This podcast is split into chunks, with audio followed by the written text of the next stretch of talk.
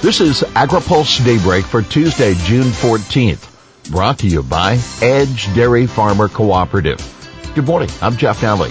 Here's today's headlines. Department of Justice confirms meat packers subpoenas. Ocean shipping reform bill heads to Biden's desk. No improvement in U.S. wheat crop.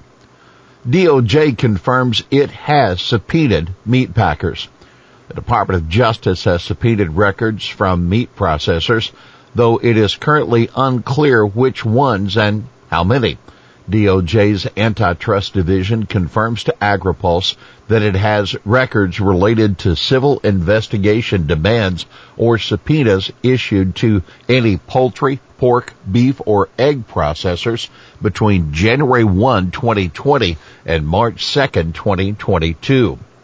The division, however, declined to release any of the records because they, quote, relate to ongoing enforcement proceedings and their disclosure could reasonably be expected to interfere with those proceedings. Uh, take note, aside from an investigation looking into price fixing in the poultry sector, the DOJ has not publicly acknowledged any investigations into other parts of the meat industry, despite calls from several legislators and farm groups to do so. In February, however, the beef packer JBS did sign a $52.5 million settlement with the agency over allegations of price fixing. House tees up debate over meat industry oversight. The House will be debating the meat industry on Thursday when it's expected to consider a package of bills that Democrats are using to try to show they're addressing inflation in food and fuel prices. Republicans failed yesterday to get the House Rules Committee to strip the legislation of a measure that would create a special investigator's office in the USDA Packers and Stockyards Division. The top Republican of the Rules Committee called the meat investigator provision a partisan poison bill that would keep most, if not all, Republicans from supporting the larger Lower Food and Fuel Cost Act. Democrats strongly defended the USDA provision. I just don't understand the outrage over restoring some fairness and competition to the meatpacking industry, said Rules Committee Chairman Jim McGovern the Massachusetts Democrat. The big meat companies are raking in record profits and consumers are paying for it. No improvement in the U.S. wheat crop. As the central U.S. continues to bake this week, there's been little to no improvement in plain states that are critical to the nation's winter wheat production. That according to USDA's weekly crop progress report. Some 83% of the Texas crop is rated in poor to very poor condition, as 51% of the Oklahoma crop and 50% of the crop in Colorado. Some 41% of the Kansas crop is rated poor to very poor. Why it matters? Well, the war in Ukraine has sharply decreased global wheat supplies and increased prices.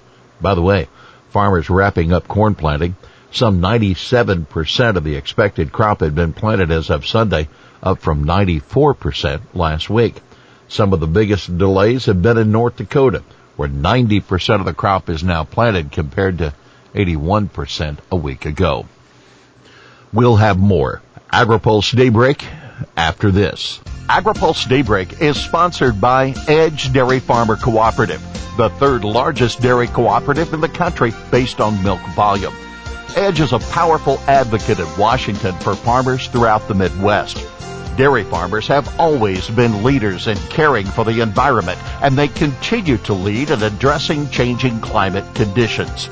Edge believes environmentally focused policies affecting agriculture should be guided by farmers, grounded in science, driven by the market, and sufficiently flexible to allow for innovation at the farm level.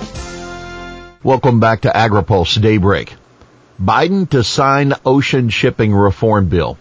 It's been about a year since Representative Dusty Johnson, the South Dakota Republican, and John Garamendi, the California Democrat, first introduced their Ocean Shipping Reform Act to help alleviate bottlenecks at U.S. ports. And now, Senate version is finally on its way to the White House, where President Joe Biden says he'll sign it. This bill will make progress reducing costs for families and ensuring fair treatment for American businesses, including farmers and ranchers, Biden said in a statement released soon after the House approved the bill Monday with a 369 to 42 vote. I look forward to signing the bill, he said. The bill, quote, couldn't have come at a more needed time for the United States and the world as changes from the Ocean Shipping Reform Act will enable more U.S. agriculture products to reach the global marketplace, said National Association of State Departments of Agriculture CEO Ted McKinney. SCOTUS kicks Monsanto petition to next week. As it did with the Proposition 12 petition it ultimately granted, the Supreme Court left the ag world hanging yesterday when it did not issue a decision on a petition from Monsanto asking the court to examine the crucial legal question at the heart of a highly watched Roundup case. The petition in Monsanto versus Hardeman was on the justices conference schedule for Friday. But when they issued decisions on dozens of petitions on Monday, the Monsanto case was not among them. The petition in Monsanto versus Hardeman was on the justices conference schedule for Friday. But when they issued decisions on dozens of petitions Monday, the Monsanto case was not among them. The petition was relisted for the conference on Thursday, June 16th, meaning a decision could be announced June 20th. But after that, there's only one more week before the start of the court's summer recess. Comments now due July 15th on domestic fertilizer industry.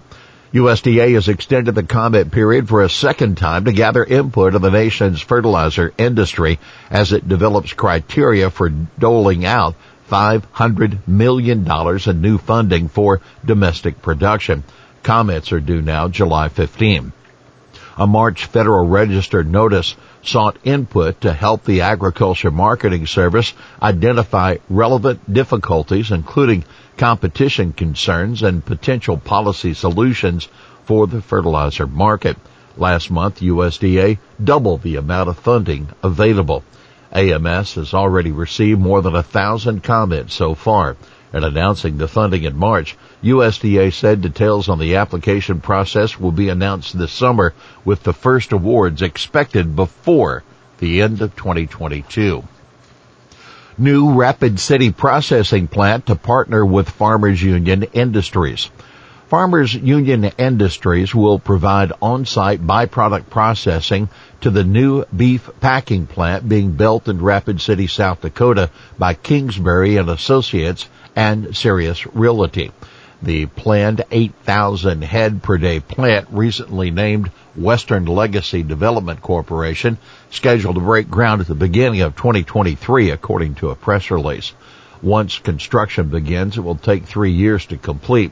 Farmers Union Industries will focus on processing the blood and bone meal byproducts from the plant, the release said. Here's today's He Said It. I can't help but feel a little like Bill Murray. That was Representative Dusty Johnson, South Dakota Republican, referencing the movie Groundhog Day because the House passed the version of the Ocean Shipping Reform Act for the fourth time last night. The House passed the Johnson-Garamendi version first as a standalone bill in December and then twice again as a part of larger bills. Well, that's Daybreak for this Tuesday, June 14th. Brought to you by Edge Dairy Farmer Cooperative. For the latest news out of Washington, D.C., visit agripulse.com. For AgriPulse Daybreak, I'm Jeff Nalley.